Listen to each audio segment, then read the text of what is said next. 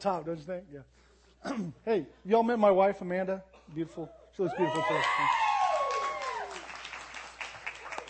The youth, we had that planned. Y'all were supposed to like just go crazy. Okay. That's awesome. That's awesome. Anyway, how y'all doing today? Everybody doing well? All right. Well, uh, past, what is it, eight weeks? We've been talking about the, we've been being challenged in the building a great life, BAGEL.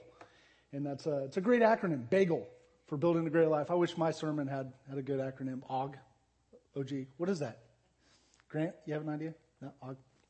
Okay. Well, let's start it out with uh, a little scripture here Psalm 147. He tells the number of the stars, he calls them all by names. Great is our Lord and a great power. His understanding is infinite. According to the book, Understanding the Universe, there are 100 billion galaxies in our universe. That's what we're able to see. That's uh, from telescopes from, from the ground, the Hubble telescope. That's the observable universe. So we don't really know what's out beyond our universe. But there is 100 billion galaxies in there. Um, and it's also said that there's 100 billion people that have lived on this earth and died. Well, some of us have died, some of us haven't yet. But uh, 100 billion people. Our galaxy is uh, one of 100 billion that we know that are out there. So you have 100 billion galaxies in the, in the universe. Then there's 100 billion stars in each galaxy. There's 100 billion. That is, that is a huge number. And now, when I say star, I mean like the sun. Uh, aside from the sun, you know, there's planets, there's moons, there's uh, asteroids, astral bodies, uh, things of that nature. Now, let's look at our solar system. As you know, our solar system is like the Earth, Mars, Jupiter, Saturn, you know, that orbits around our sun. That, that's what I'm talking about when I, when I say a star. Our solar system is about halfway between the central bulge of our, of our, uh, our galaxy. If you look, look over there, you see the center white dot in the middle. That's the center bulge of our galaxy.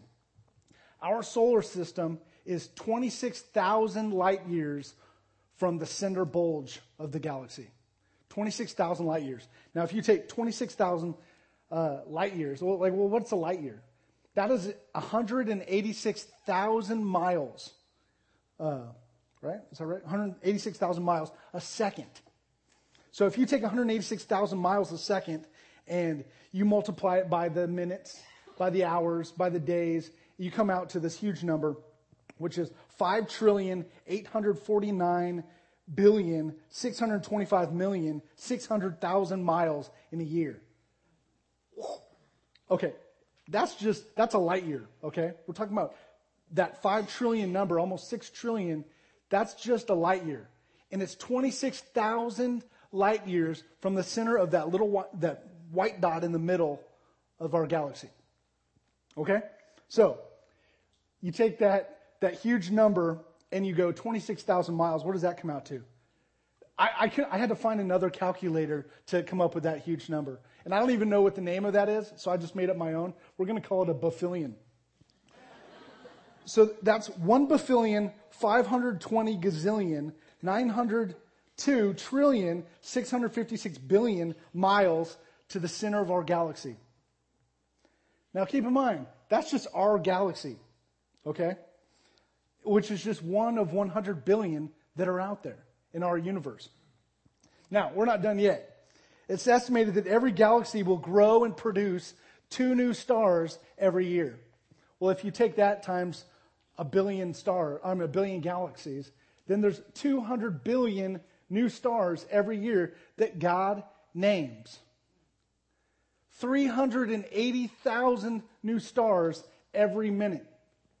So, the past minute that I've been talking to you, God has had to name 380,000 new stars just in the past 60 seconds. Just like in uh, Psalm 147 that we read earlier, God knows all the stars by name. And whoever wrote that psalm didn't even have the technology that we do now. And when I say technology, I mean, well, think about it. It, it's an ongoing process. The stars, they come and they go. They live and then they die. They're just like humans. So, on top of the, the 200 billion new names, there's ones that have died. And it just keeps going and going and going. And God is keeping track of their names. Um, now, I know some of y'all are visual creatures, so we actually have a video to kind of show you uh, what this what this looks like. If you'll play that, that first video there, Mike. All righty. Okay, you got the planet there. I don't know what country that is. That does not look familiar to me at all. That's oh, what is it? I don't know. Oh, yeah, it is Great Britain. Okay, good. All right. So anyway, that's that's Earth, right? Come out there pretty soon. It's going to come out. That's that right there is just huge. Okay. Oh, okay. So now we pass the the Earth, and there's some planets. That big yellow, bright yellow thing right there in the right hand corner that was there. That was the sun. That's we're gonna. I don't know what planet that is. I'm not a science guy. Okay, so there it is. There's the sun the big bright yellow thing, that's one star, one of 100 billion that's uh, just in our galaxy. So we'll go past that hot burning thing right there. Lots of color. It's beautiful. God created it, so it's beautiful, right? And there you go. There's our solar system, kind of just circling around that sun. Doesn't look like it's orbiting, but it is. I filmed this last week. Oh, okay, there we go. And so now we're going further out. Okay, so there you got uh, galaxies and planets, and okay, so we're kind of going out further. That's uh, cloudy. It's cloudy day there. Okay, so here's here's all these galaxies, right? Forming up one huge universe. Got all those galaxies forming up that central bulge. Come goes in there. That's what we call the Milky Way. It just gets further and further and further and further out. All those galaxies right there coming out. 100 billion. 100 billion stars, 100 billion galaxies to form our, our universe. How big is God that He created this? I mean, it just goes further and further and further out. You can't see Earth. You can't even see our galaxy, and then there's like how many of those are, are out there? We can't see it. We can't, we can't see it. I should give you a pers- that should give you a perspective of how big our universe is. I look at it and I stand amazed at how big my God is. I look at it and I think about my cares and concerns compared to the size of this universe. How minute that must be with all that exists in the universe, he cares for me. In that huge, I mean, it's, it's a pin dot. Like, it's a pin dot of a pin dot. It's, it's, it's, it's crazy. Let's look at it another way. We talked about how big the universe is. Well, let's go the opposite way and let's look at how microscopic God makes things. Did you know that there's 100,000 proteins in each cell in your body? Now, I was like looking on the internet and I'm like, hmm, well, how many cells are in my body? And there's not really a, general consensus, but somewhere between 10 and 100 trillion cells are in your body. So there's 100,000 proteins in each cell that makes up one of 100 trillion. God goes completely the huge universe way, but then also goes into this really small amount.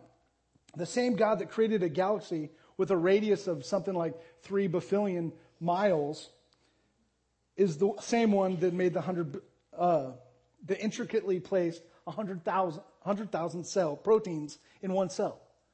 That's crazy. Now, I'm not a science guy, and I don't ever claim to be, and some of y'all are probably looking at me going, well, not, that's not accurate, accurate, James. But, you know, I'm, I'm, not, I'm not the science guy and was never really good at it. But I'm a numbers guy, because, uh, I mean, you can tell that I'm a numbers guy. If I can come up with a name like Bafillion, come up with a, a number category as large as that, that's, that takes some mind strength. And David's going over there going, guy's got to be a genius. You're right. I am a genius. that's true. I, I, look at the science and the numbers, and uh, I, I, honestly, I just stand amazed at, just how big our God is. Let's look at Isaiah chapter 40 starting in verse 26. Look up into the heavens. Who created all the stars? He brings them out like an army, one after another, calling each by its name because of his great power and incomparable strength. Not a single one is missing. Isaiah reminds me that not only are there a billion stars out there, but not one is missing. That means that each one has a purpose. I don't know what that purpose is. But to think that, that God, that there's not one missing, that God has a purpose for all those, it, that just amazes me. Each one is there for something, not one is missing. I can, uh, I can't even keep track of the 300 some odd friends I have on Facebook. If one of them dropped off the face of the earth, I would have no idea. I can't even keep track of that, and yet God's naming 380,000 new stars every minute. I don't know how he keeps track of it. Uh, I mentioned that there's 200 billion stars are created every year, but what about the stars that have died? God remembers their names too. Those are billions and billions of names. I said earlier that there's an estimated 100 billion people that have lived since the beginning of time. If God can remember billions upon billions of stars, do you think he has a problem remembering your name? I don't. Do you think that God is concerned about all those galaxies? God is concerned about one person at a time. And just as God has ordained every single protein in your body, He's interested in every single one of your needs. Galaxies are boring. The heavens are boring compared to the human spirit with which God works. In Psalm chapter 8, David reminds us that we need to sometimes get our minds off of what's going on on earth and look up to the heavens and contemplate what God has done out there and who it is that we worship. Let's look at Psalm chapter 8. First verse says, O Lord, our Lord, how excellent is thy name in all the earth, who has set your glory above the heavens. You can look at that and see that David is describing God's glory using that same vast space that we were talking about earlier. But the truth is that God's glory goes beyond the heavens and it goes beyond the microscopic. His glory can't be bound by either.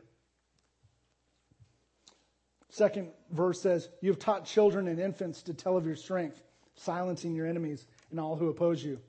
When I look at the night sky and see the work of your fingers, the moon and the stars you set in place. What are mere mortals that you should think about them? Human beings that you should care for them. Now that we have an idea of the size of God's glory, why then would we ever doubt God on a measly building fund? Watch this.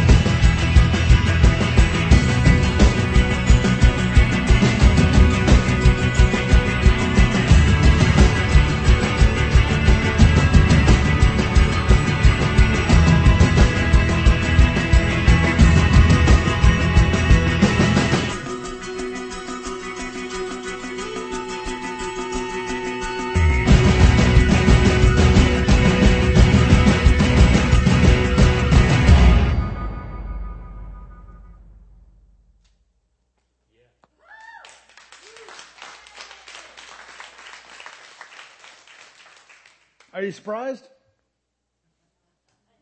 Are you surprised? I want to thank everybody for contributing. but I don't want you to miss the point. Yes, most of you helped to make this possible. However, uh, we can't, as a church, take credit for it. You helped by being obedient to God. You contributed because God provided for you. Some of you pledged amounts that you can't pay. That's the beauty of it. You can't do it. I'm reminded of uh, a story when I was um, when I was in high school. I knew that I was supposed to go to Oral Roberts University in, in Tulsa, Oklahoma, and um, my mom was uh, the dean of nursing at a at a college, and so she was very much into school. I always knew that I was going to go to college and everything. Well, she kept telling me to apply for schools, and I kept telling her I'm going to ORU, and she'd say, James, I can't pay for ORU. At the time, this is uh, the mid '90s and uh, ORU was about $8,000 more per year than the state schools. So my mom kept telling me, James, I can't pay for you to go to college. And I kept telling my mom, Mom, I'm not relying on you. I know that if God wants me to be there, that He's going to provide a way, right? I knew that. And I believed it. And so I got all the way up to my senior year, and my mom continued, James, I think you're deceiving yourself we can't pay for you to go to ORU. There's no way. Mom, I'm not depending on you. God's going to provide a way. If that's His plan, He's going to provide a way for me. And so I, I came out here. I grew up in Arizona. I came out here to where my sister lives in Jacksonville. And she's, uh, she's about 14 and a half years older than I am. So I'd stay with her in the summers when I was, when I was younger. And I came out here before I went off to Tulsa to go to school and I still didn't have the money to go to school. And uh, my mom, uh, let me, my mom's what I call a semi believer. So she believes in God and uh, she uh, has an idea of what makes up Jesus. She believes in Jesus. She's uh, maybe doesn't have it all together. She doesn't have it yet, but uh, you know it's it's hard for my mom to believe in something like that. Believe in a God that would tell me to go somewhere and then provide the way. So I come out here, and my sister is a believer. And my own sister started to, to doubt me one day. It was about, I believe it was about a month before I, I was supposed to go to ORU. I still didn't have the money. And we're driving from Tyler to Jacksonville, where she lives. And um, she started in on it. She said, James, I think you look at things too black and white. I know I'm older than you, I'm more mature than you. I've seen, I've seen God work in different ways. And I think that you're deceiving yourself, seeing everything black and white. God doesn't always do what you think He's going to do. And I'm like, Donna,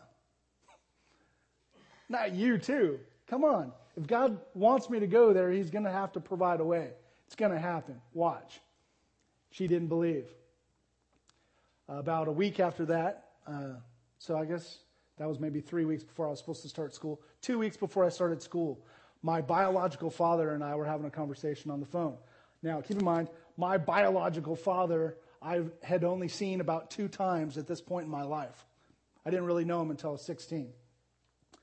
Calling on, I'm talking to him on the phone, and I'm telling him, you know, that I'm planning to go to ORU, but I don't have any money yet. I don't have enough money yet. And uh, he said, Well, you know, my dad left you some money to go to school, don't you? And I said, No. How would I know that? My grandfather, when he died, which was uh, when I was in sixth grade, or actually, I think fifth grade, uh, I, I saw him when I was little, and I, you know, I, I remember him about when I was six years old. It was probably the last time I saw him. And uh, so I don't know, you know, what's in his will or anything. And he said, "Yeah, call your uncle. He's the executor of the will, and and ask him about it." So Keep in mind, Oral Roberts University was about $15,000 a year at that point in time, which is kind of the state schools are about that much now. But it was about $15,000 a year. So I call up my Uncle Bob, and I'm like, hey, Bob, uh, my dad says that, that Grandpa left me some money to go to school on. Well, yes, he did. Well, how much money is in that account? What's 15 times 4? $60,000. How much is in that account? Oh, about $60,000 two weeks before school starts. I never doubted God on that because I knew that when God tells me something, He puts a goal in front of me that he's going to carry it out. Now, I didn't need all that money. My mom actually paid a lot of that money because my grandfather or my her parents had died uh, right before I went up, went off to college, and uh, so it, it, she had inherited a lot of money. But it was enough to get me to go to school, and I was I was able to to go to Oral Roberts University and, and everything. A couple of years after I had graduated college, I was talking to my mom, and like I said, she's a semi-believer, and I, I said, my mom said, Hey, James, you remember how you said you didn't need me to go to school? Well, let me just remind you that I paid most of your way to school. And I, I smiled at her and I said, Hey, mom, remember how you said you didn't have the money? she said, Yeah, but my parents had to die in order for the money to, to get you. Still worked, didn't it? It's like God's, God's good and he, uh, it's in his timing. So, you know, it's, it's, it's awesome. Anyway, doesn't that sound like a familiar God? My mom didn't receive the glory for the money that she suddenly got to pay for my school. God did. We need to make sure that we recognize what God has done with this small town church. You may have been a contributor, but you're financially blessed because of God. I have three things on your listening guide that will help uh, describe God's provision. And the first one is nothing is impossible for God. What better way to illustrate uh, the impossible than to, uh, to look at a virgin birth. In Luke chapter 1, Luke describes this. He says, The angel said to her, Do not be afraid, Mary, for you have found favor with God. And behold, you will conceive in your womb and bear a son, and you shall name him Jesus. He will be great, and he will be called the Son of the Most High, and the Lord God will give him the throne of his father David and he will reign over the house of Jacob forever, and his kingdom will have no end. Mary said to the angel, How can this be, since I am a virgin? The angel answered and said to her, The Holy Spirit will come upon you, and the power of the Most High will overshadow you, and for that reason the Holy Child shall be called the Son of God. And behold, even your relative Elizabeth has also conceived a son in her old age, and she, who was called barren, is now in her sixth month. For nothing will be impossible with God. And Mary said, Behold, the bondslave of the Lord, may it be done to me according to your word. And the angel departed from her. You have to wonder about, about Mary. I, I think about I think about with her being pregnant. You know, when the, the angel comes, like at what point did she feel pregnant? You know, was she like in mid conversation, I'm like, oh, oh, wow, that's thanks God. You know, like I, I, wonder I wonder about her pregnancy. You know, was it uh, it had to have been a, a perfect pregnancy, right? So did she did she go to full term? You know, because it, it is God like making her pregnant. So did she have to wait nine months? I, I don't know. And then, but I, I kind of think of God as being an exact God. So I think like if the angel, uh, you know, like she got pregnant at 2:15 and 38 seconds, that exactly nine months later at 2:15 and 38 seconds later, there's Jesus. You know, and I, I think about, you know, that being the perfect pregnancy. And so I'm, I'm sure that she wasn't sick in her pregnancy and there weren't any irrational bursts, irrational, you know, outbursts because Joseph left his underwear on the bathroom floor or anything like that. Just, you know, I'm just thinking, right? It's the Son of God, so everything has to be perfect. That's how I think about it. Maybe not you guys, but I kind of overanalyze things a little bit. Um, okay, so let's look at the second provision. Number two, there's some things that people cannot do, but God can do anything. Let's look at Matthew chapter 19. And someone came to him and said, Teacher, what good thing shall I do that I may obtain eternal life? And he said to him, Why are you why are you asking me about what is good? There's only one who is good. But if you wish to enter into life, keep the commandments. Then he said to him, Which ones? And Jesus said, You shall not commit murder. You shall not commit adultery. You shall not steal. You shall not bear false witness. Honor your father and mother, and you shall love your neighbor as yourself. The young man said to him, All these things I've kept. What am I still lacking? And then Jesus pulls this on him. If you wish to be complete, go and sell your possessions and give to the poor, and you will have treasure in heaven. And come, follow me. But when the young man heard this statement, he went away grieving for he was one who owned much property. And Jesus said to his disciples, Truly I say to you, It is hard for a rich man to enter the kingdom of heaven. I say to you, it's easier for a camel to go through the eye of a needle than for a rich man to enter the kingdom of God. When the disciples heard this, they were astonished and said, Then who can be saved? And looking at them, Jesus said to them, With people, this is impossible, but with God, all things are possible. This beautifully illustrates our church. Our fearless leader believes that he hears from God that we need to uh, uh, sell, not, I keep wanting to say sell off the property. We need to pay off our, our debt for this property that we're on and then buy this land next door. We need to come up with enough money to, to do all of this. And I believe that God's calling us to come up with this money. So why don't you all come over here on February 28th and we'll get together and we'll take up an offering. The amount of money raised and pledged is amazingly large for the size of our church and the financial status of our members. This is what Doug calls a God sized task. My faith last week was in God, it certainly wasn't in you. I fully expected to see this room half full, kind of like it is today. Uh, but I didn't, I didn't have faith in, in you guys, but somehow it happened. Somehow the goal that we had, it came and it went. The third thing you can say about God's provision is it takes our small faith and provides large growth. Last Sunday, my job was to add up the numbers that were read to me, and I, I put them in the calculator. We got to a total, I was completely underwhelmed. Yeah, I said underwhelmed. Because when we added up all the numbers right after church, we met our goal. I was underwhelmed at our goal. Because I know a God that when, when God tells me to do something, when He sets a goal before me, I know even if it's impossible to pay off all that amount of money, I know that God's going to go over and beyond the goal because He's not a God that's limited. He's a God that, that overdoes things.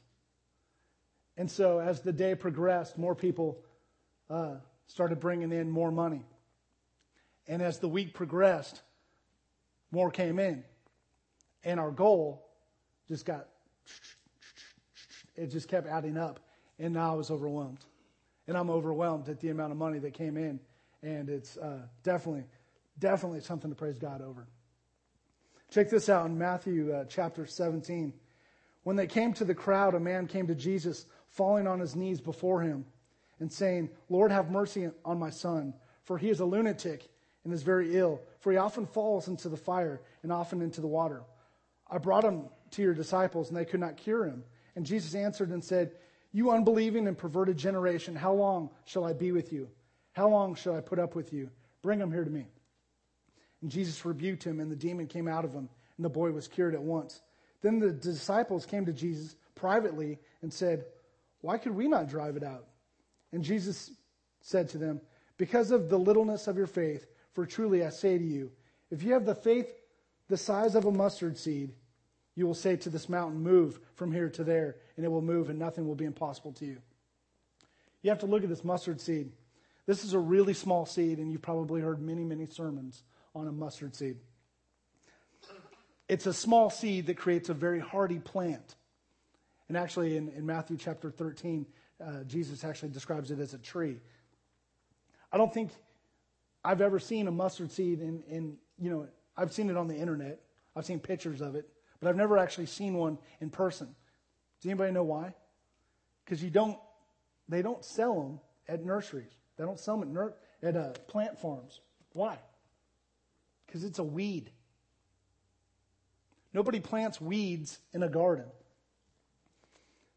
I don't think that they sell mustard seeds at the plant farms and nurseries because nobody wants to, to grow weeds. It's like a ragweed. So why does Jesus mention a mustard seed in this chapter and then again in chapter 13, like I said in the parable? Mustard seeds were probably banned in Jesus' time in the, in the garden as well. But Jesus said, The kingdom of heaven is like a mustard seed sown into the field. No one sows weeds unless, of course, you're God.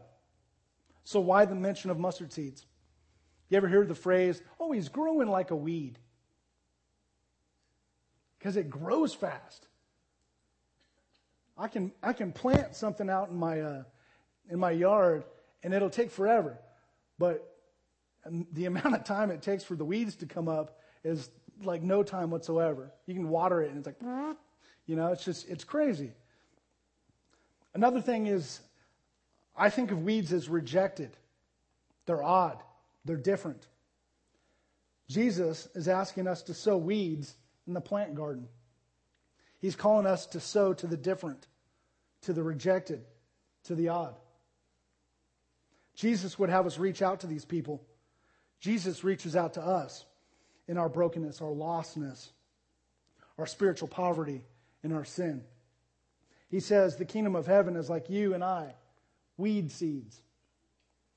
I think of our church as the weeds. We are those people and we reach out to those people. So, isn't it ironic that God would take our little faith, our mustard seed faith, so that we could pay off money so that we could sow our mustard seeds in this community to the odd, the rejected, to the different. God did it. To God be the glory, just like that video said. All right, so we have a we have a couple baskets in the back. One of the baskets has uh, become popular in the past eight weeks. the, it's called our joy basket. Oh, okay. So I think you know what that's not good enough for what came in last week. So why don't we do that? We have this basket in the back we call the joy basket. There we go. So uh, members, if when you're leaving, make sure that you take a part of the, the joy basket and uh, put something in it. If you're a guest today, don't we don't expect you to, to put anything else in there. I did want to point out if you are contributing with your pledges, uh, to, uh, just to remind you to make sure that you uh, designate on a check or, or, money or an envelope or whatever that that's for the building fund and not like your normal tithing and, and, and offerings. And there, there is a separate basket out there for the building fund. It's got the red card in it that we uh, filled out last week. So uh, make sure to keep those separate so that we're not, you know, like, oh my gosh, there's fifteen thousand dollars in the in the joy basket today. You know, like, but we did we got nothing in the building fund. Dang it! So uh, make sure you uh, you get that going. We also have the registration card basket. oh, don't be sad. Just just fill out the registration card. Keep uh, keep track of so we can keep track of your attendance and, and in case you moved or changed your phone number or something like that. On the back of your registration card, uh, just do me a favor. If you have a prayer request, um, put that on there. If you have, uh, you know, like a statement of of, uh, of praise, you know, something that we can glorify God over, put that on there so we can pray over it, so we can glorify God over what's going on. And uh, let's pray. Lord, I, uh, I'm amazed at how big you are. I'm amazed at all the things that you do, and, and God, that you have enough care and concern for each individual here that you would send your son to save the humanity on this little tiny planet inside of a galaxy and all that goes out there, God. That's amazing. Thank you for loving us that much. Thank you for, for caring for us. Thank you for providing and I thank you, God, for setting a goal for us and then blowing that goal out. You're a too much God. And we love you and we praise you. I ask you to be with everybody here today, God. I ask you to bless them. In the name of Jesus, amen.